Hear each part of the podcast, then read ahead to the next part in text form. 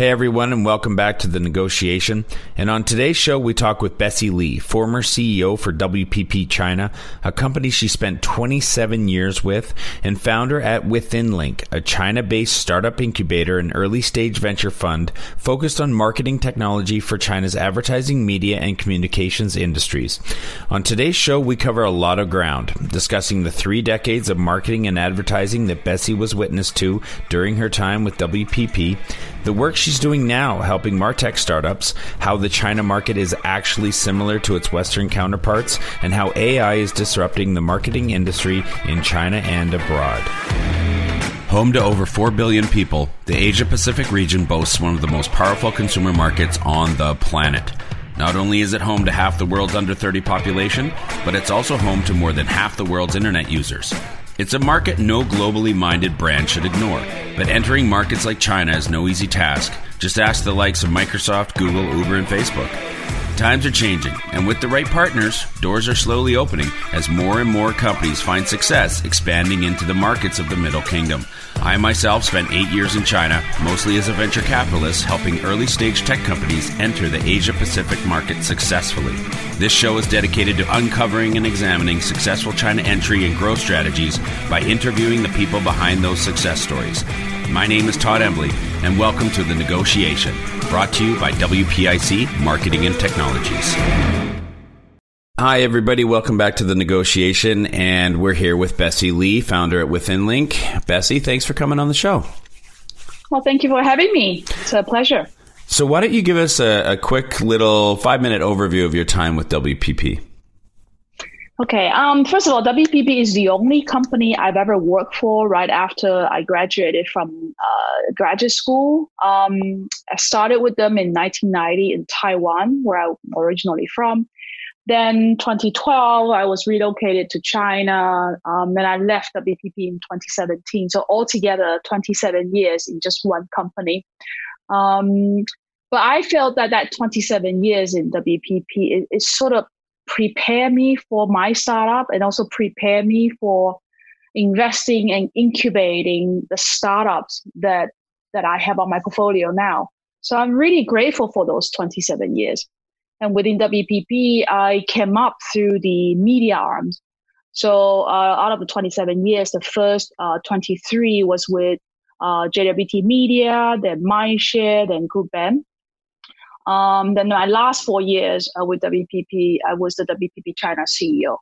So that that's a very uh, brief summary of my my time uh, with WPP. And 27 years, I think I've seen the three different decades um, that WPP uh, went through. Um, it, it's it's quite an interesting journey, and I'm very grateful to be part of it. For those who might not know, can you tell us a little bit about what WPP is? Mm. WPP is um, a marketing, it's a holding company of various uh, marketing uh, agency groups.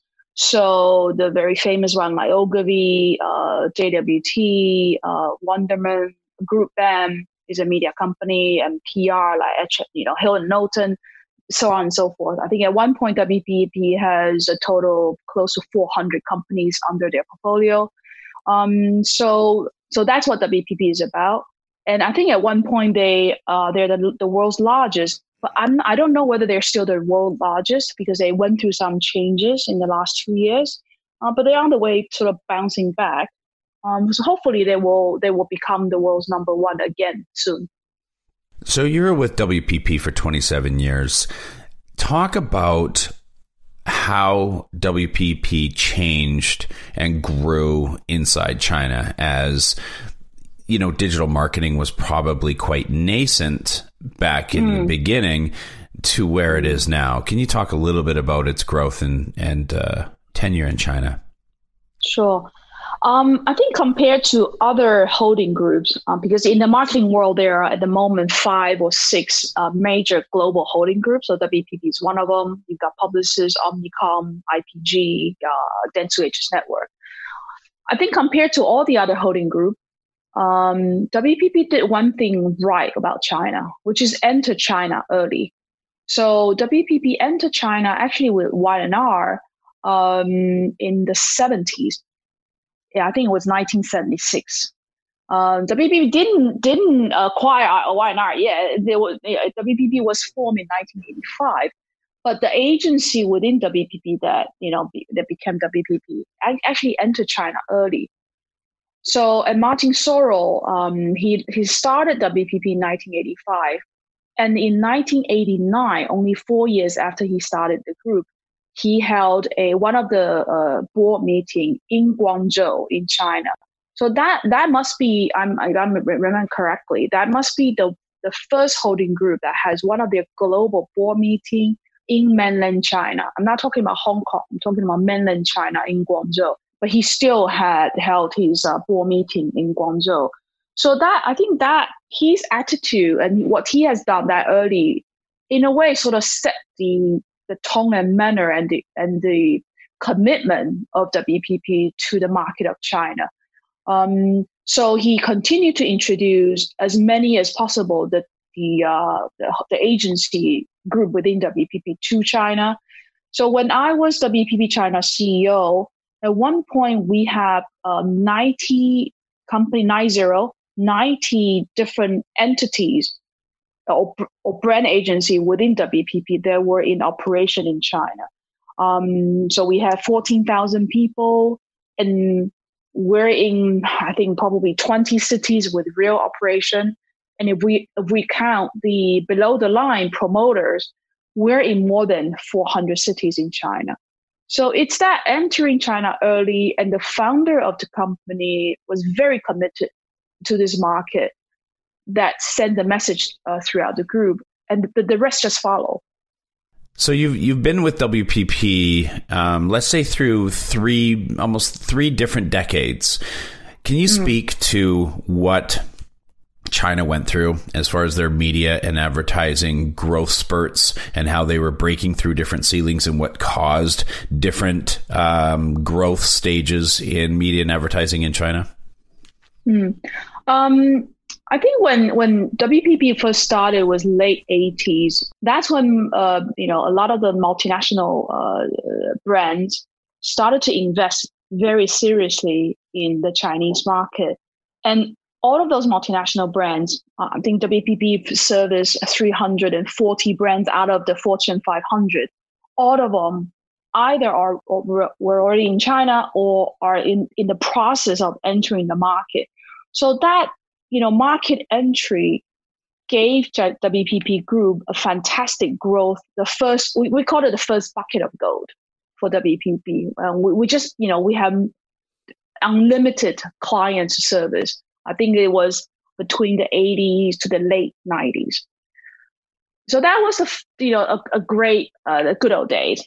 Then what happened be, became actually a challenge to uh, holding group like WPP or the traditional advertising holding group, which is the turning point of the internet uh, advertising in China.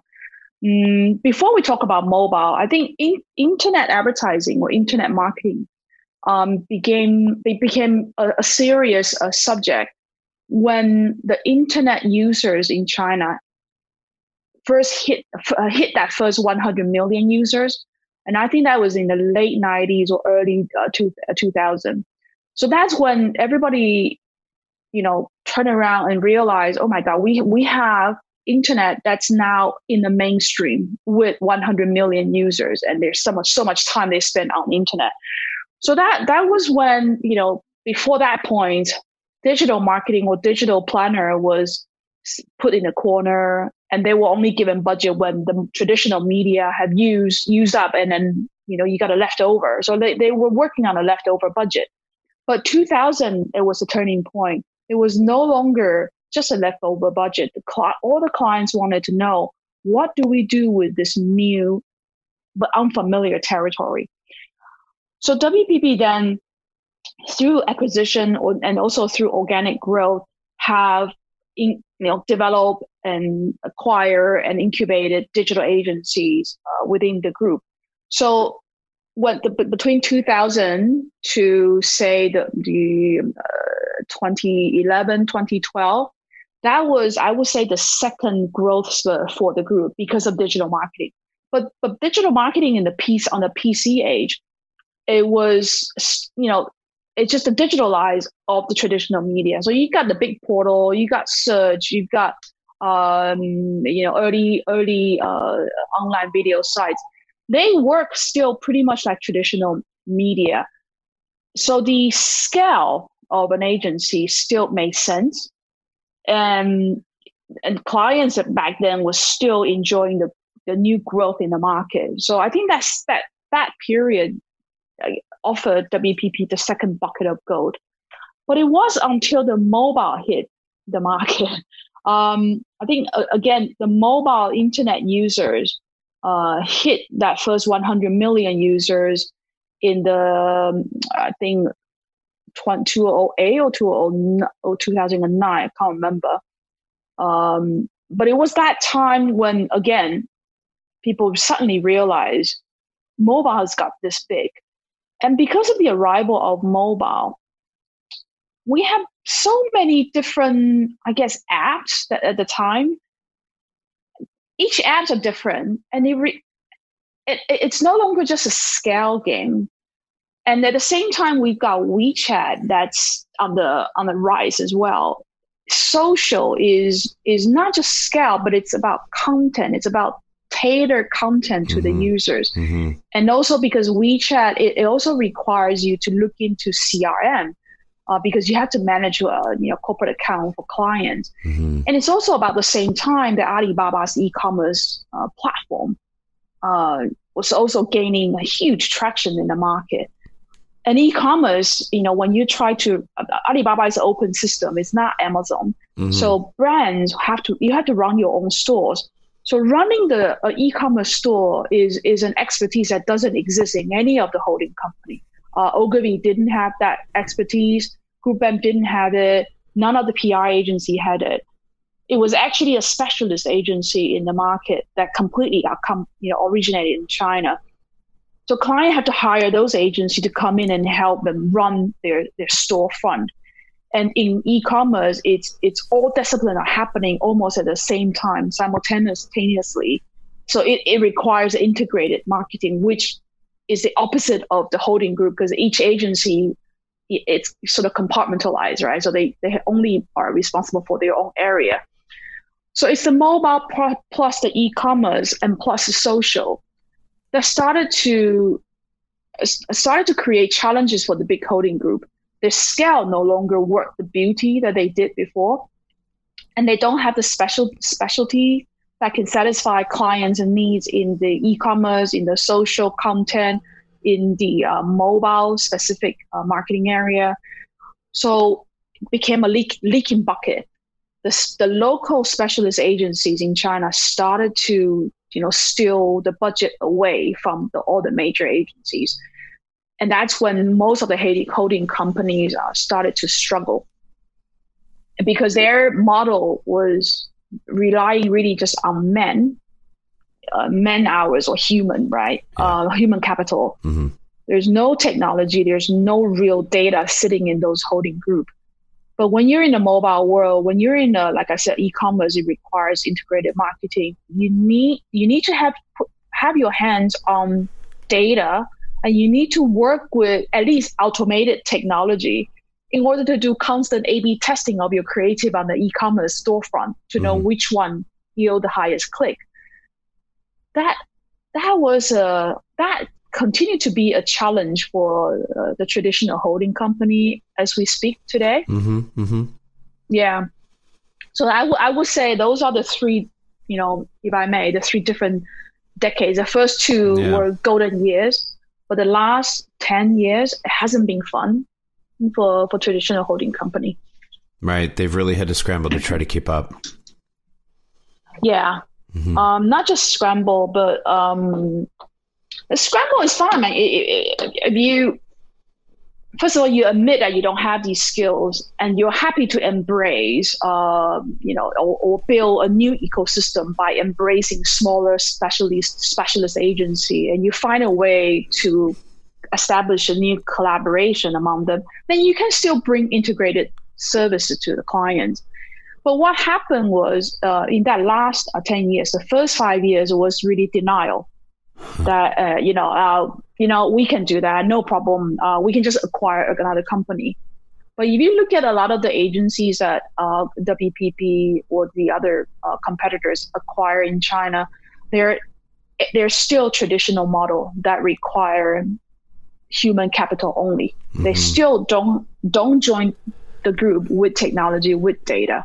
So that first five year was still in denial, and they're still celebrating success. It wasn't until the second five years in that last decade that I think the holding group realized we can't continue to deny. We we really need to either through acquisition uh, or through some sort of partnership with big platform to really you know bring skill sets um, to to compensate the missing pieces from the group. So that's why you will see all the holding group um, started to acquire data company, started to acquire uh, you know martech uh, company, uh, in, uh, especially in the US. Mm-hmm. So so that that's what I I witnessed, and the reason why I left in 2017 was I, I when I was WPP China CEO, I I I can see that we are struggling. And I was trying to work with several major agency CEOs to see whether we can turn things around. But I just realized that, uh, you know, it, it's, it's just too difficult to break that mentality. And I only have 24 hours a day.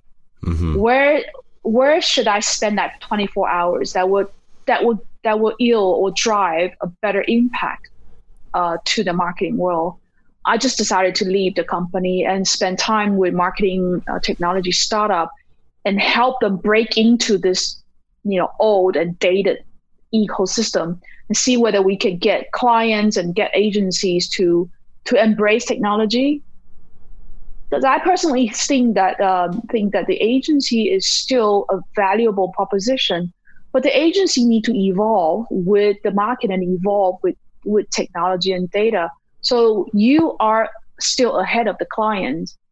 What happened now is most of the agencies are falling behind the clients when it comes to understanding how technology work the beauty in, in marketing. Mm. So so clients started to see agency just another commodity. Mm-hmm. So when you can only do execution work, then that's that's I will give you just execution work, and I will only pay you the execution works fee. I will no longer pay you the fee for the brain. Mm. Um, so that that's the challenge that I'm seeing.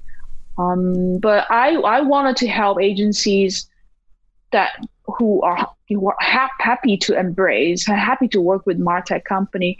Then we through these Martech uh, young companies, we can help agencies to turn their their destiny around. Give us mm. the 30 second pitch on what Within Link is so that everybody's up to speed on exactly what you're doing now. So, right. Within Link is a uniquely positioned strategic investor and incubator of marketing technology startups in China.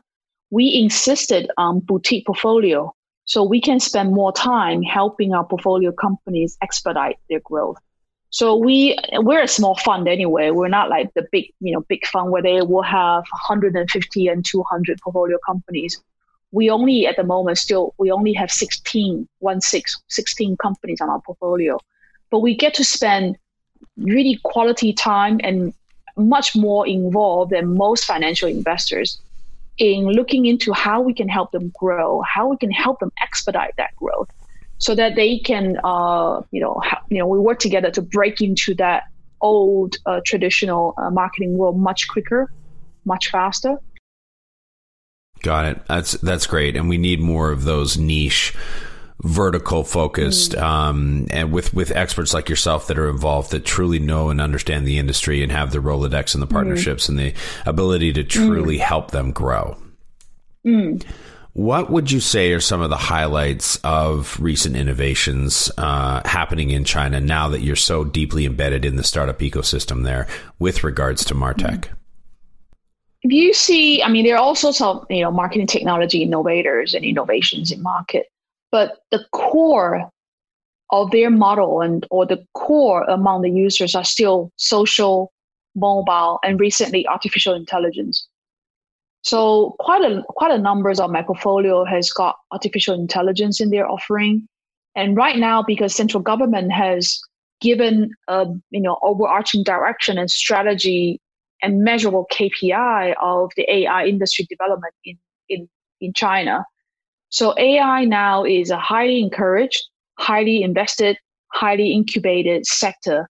So you come across a lot of companies that you know started to have uh, if they have AI, they will have stronger AI offering. If they don't have, they're probably in the process of embedded AI into their marketing uh, solutions for clients. So I would say social, mobile, and artificial intelligence are in the center of most recent innovation coming out of China. Is China truly mobile first, mobile only? Or given that that has been said for you know five, six, seven, eight years now. Is there a change mm-hmm. to hmm. that statement, or does it still stand true? I think that statement evolved. Uh, that statement first started by saying uh, mobile first, but now it has evolved into mobile only. PC is no longer relevant uh, to users. So that's why today if i if i come to a or if i go to a client's meeting and i i look at them or you know any company that's still looking at what they can do to to optimize their website on pc i i, I just i was just a headachy because uh, you would just be wasting a lot of investment on something that's no longer relevant to the use to the to the chinese consumers so now it's the mobile only can you talk a little bit about the speed of the market in China? I mean, we know it's different. Maybe you can speak a little bit to how it's different, but then how does that affect being able to do advertising, media, and communications in China? Okay. Um, I, I know that, you know, you and a lot of your audiences are probably hear so much about people telling you, oh, China is different, China is different. Um, I only agree that phrase, that 50%. I think that phrase is only half right. China has a lot of things in common with the rest of the world, but you know there are areas that China is unique. Uh, I think speed is is one of them. China is still a relatively new market. It only opened to the world about 40 years ago. And marketing industry is only roughly 30 year old uh, sector in China.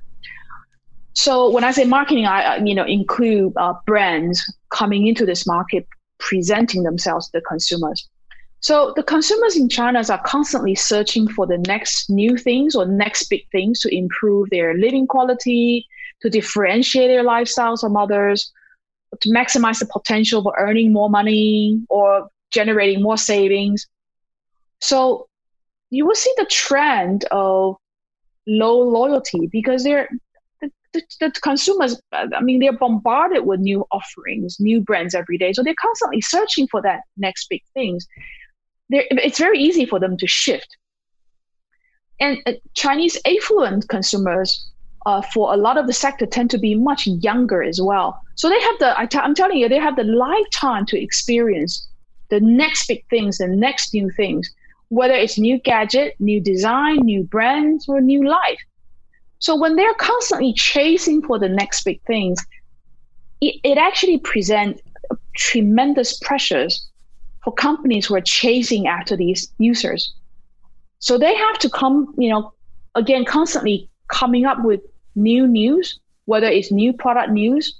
Um, if you're a Kentucky Fried Chicken, you need to have new uh, menu items, you know, constantly to keep that so keep the uh, you know your users curious about what you're doing and because you know that urge of coming up with new things or that pressure a lot of the uh, companies will introduce uh, you know new features when they're only 60 70 percent ready rather than 100% ready that that is probably you know unique in china it's very different from the west I, I, know that in America, a lot of the companies will want to only introduce a feature when they're 100% ready, but not in China. They will throw it out into the market when they're 60, 70% ready.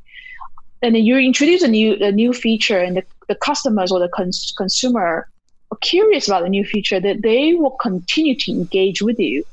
They, and they will give you, and because of that engagement, they will give you feedback, real feedback. Then you need to make sure you meaning the companies right? Once you introduce a 60 70% ready a new feature you then have to quickly move on to a constant evolving or improving mode because you're getting real time feedback from your users then you have to quickly improve or modify your features to answer to those uh, feedback from the users so if you look at like WeChat, that that's what WeChat is doing, and that's what Alibaba's e-commerce uh, platform has been doing since I don't know 2002.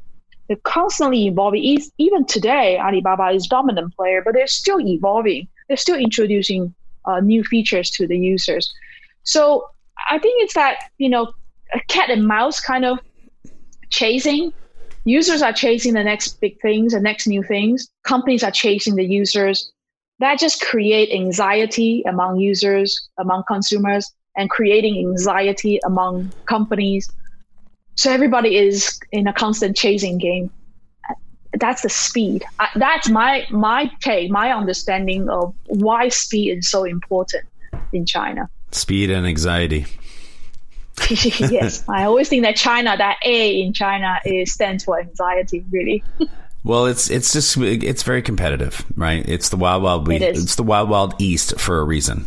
You spoke a little bit about AI before, and I wanted to ask mm. you about that, um, especially in the in the marketing technology industry. How is AI affecting um, innovation in in that industry and, and affecting and creating uh, technologies that are emerging now? I think the widely adopted dynamic creatives technology is a good example of how um, AI marketing technology is affecting the way that we do marketing in China. For, for for example, we talk about Alibaba's e-commerce platform, uh, Taobao and Tmall.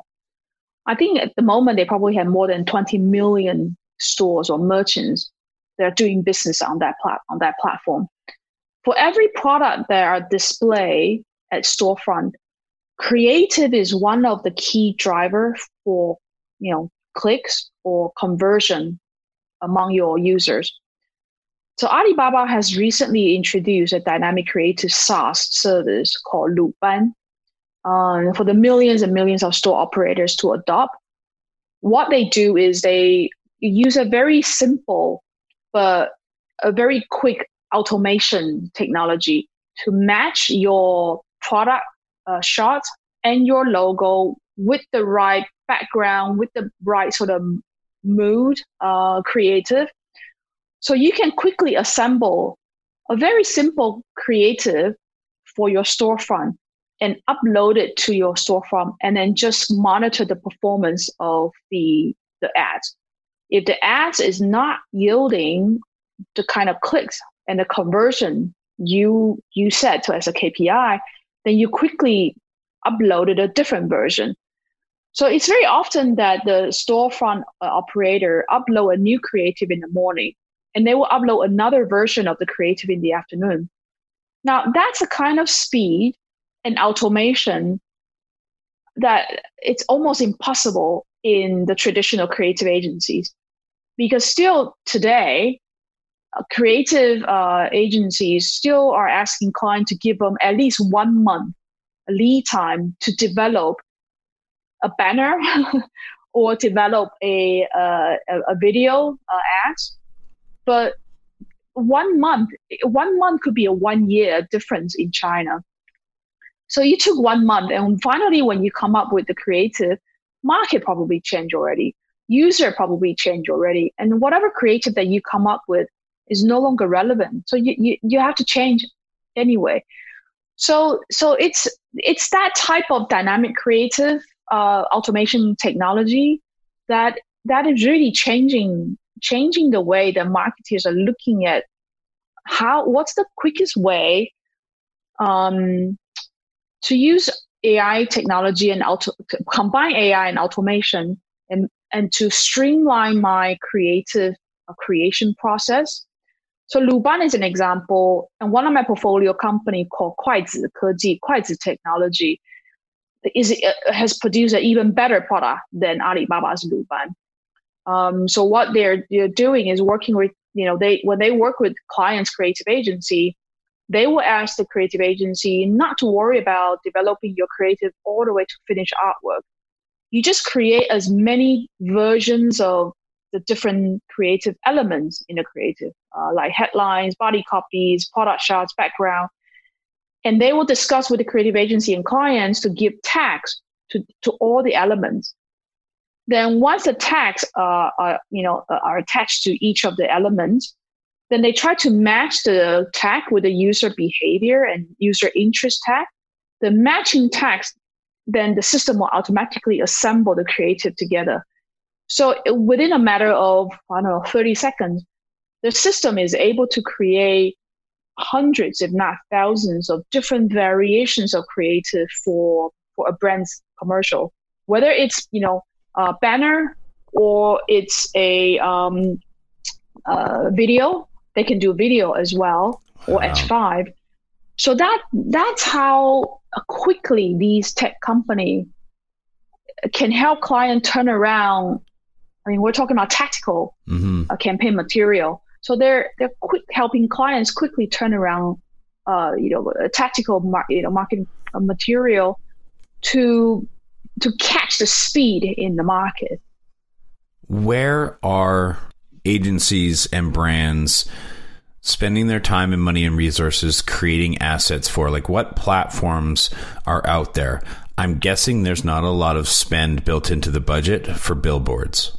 But you know that's funny because in, in China the number one uh, media now uh, is is digital media, right? That includes mobile. Mm-hmm. So the clients will spend the biggest percentage of their budget on on digital out of home, when you say billboard, whether it's billboard, the traditional billboard, or the digital out of home mm. combined, they continue to be the second largest media in China, mm. not television. So, it, in a way, out of home, um, I guess in some categories and in some sector, is is a bit immune to the, the, the attack or the or the disruption caused by the digital media. So out of home is still very big in China. And now a lot of them out of home started to evolve into digital out of home as well. And we have platform in China that does, uh, we call it the smart out of home. So they do uh, dynamic, not sorry, not dynamic, sorry, programmatic buy in digital out of home uh, LED sign, LCD, LCD signs as well. So that's uh, they continue to suck away a lot of money from advertisers' budget. How can transparency benefit the advertising ecosystem in China, or or even globally? I'm interested, you know, a lot of how it uh, how important it is in China, but you can speak globally as well.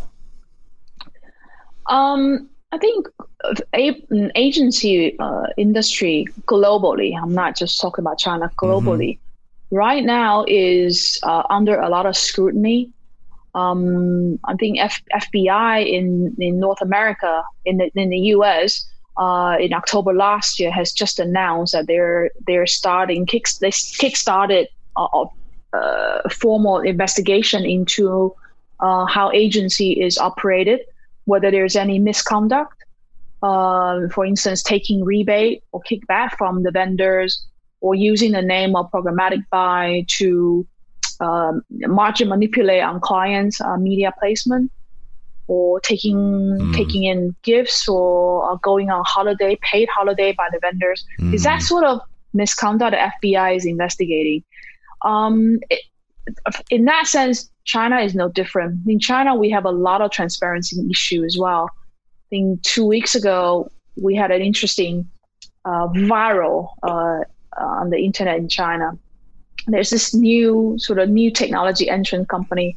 He hire a so-called social influencer marketing agency in the south of China to do a social campaign for him. Um, so they say they'll hire, you know, 300 KOLs and they will post. So this, this guy, they run this e-commerce, they have their own e-commerce uh, store. So this guy was very excited and said, oh, finally, we're spending, you know, serious money getting influencers to endorse our product. So when the campaign went live, uh, especially this one particular KOL, very popular. So he was sitting in front of the laptop and watching his her fans saying, "Oh, this is a fantastic product. I've already made purchase. I, you know, uh, placed an order. Uh, thank you so much for endorsing it, blah, blah, blah. So this guy was so excited. He's like, wow, I'm making great, uh, you know, sales tonight.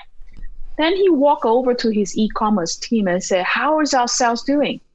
And the e-commerce team said, as still, you know, so far we had no traffic coming into our store, let alone booking. We had no, we had zero booking that night.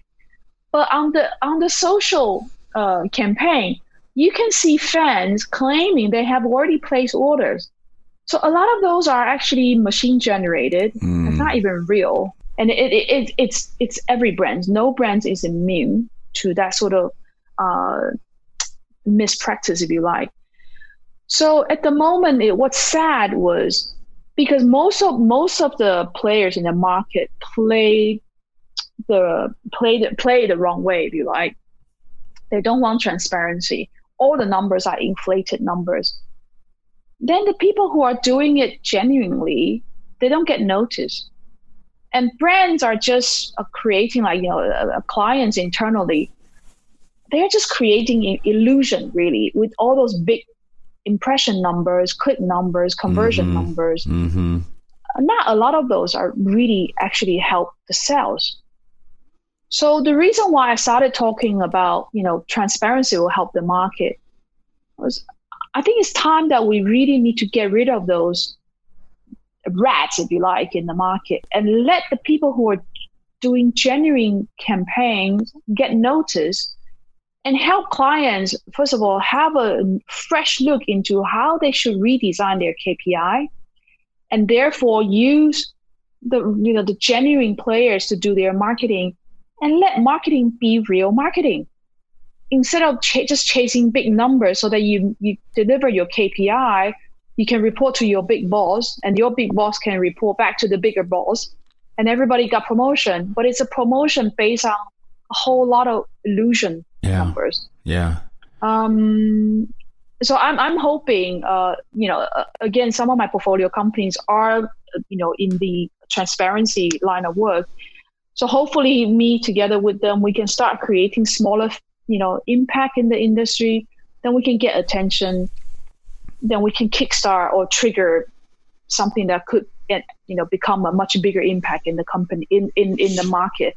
We I would really like to see transparency, uh, at least in China. I, I can't speak for the other market, but at least in China. I love that, Bessie. I think it's incredibly admirable, and I, I completely agree. Do you have any tips or tricks or advice for brands, like for for for the companies to be able to help them see through the you know the the smoke and mirrors of what's being shown to them as far as what these agencies might be doing where a lot of it's not real mm.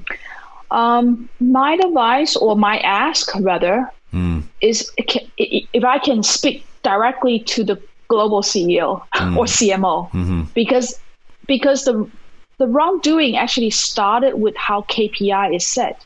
Mm. And they're the only people, or not only, but they're the first batch of people who need to start accepting that the KPI was wrongly designed. And therefore, you trigger the wrong type of behavior.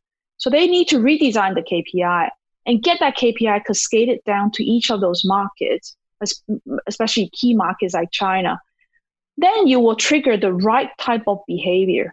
So for me, talking to the China CMO, there's no use because they had their bigger boss in the headquarters to answer to. So my ask is if I can just talk to the global CMO at least, show them the real picture, show them the big illusion they, they're, they're seeing every day. And hopefully we can get them to embrace a real issue and, and redesign their KPI. And then we finally can see the right type of behavior being triggered. And that force has to come from the very top. You spoke about bots. Are bots prevalent in the marketing and advertising world in China? And if they're a problem, how big of a problem are they? Oh, they're a big problem. Uh, I, I know that people say on average 30, 40% of the media or advertising are fake. But at one extreme, it, case I've seen, um, 90% of the placement was fake. I would say, because I'm also a, a, member of the Mobile Marketing Association in China. I was the founder and also, you know, the, the co-chairman for two years. And through the tracking uh, SDK that we also association has developed, and we look at you know what's happening in the market, I would say at least 50% of most of the budget spent in, in this market are either being seen by bots or, or machines. It's not re- real human. That's how serious the problem is. Uh, last question we ask everybody What is your number one piece of advice for people or companies who want to go and do business in China? My advice would be to ask, answer yourself one fundamental question, which is Do you really need to come to China? Because if you don't, don't come. But if you do, come with 100% commitment.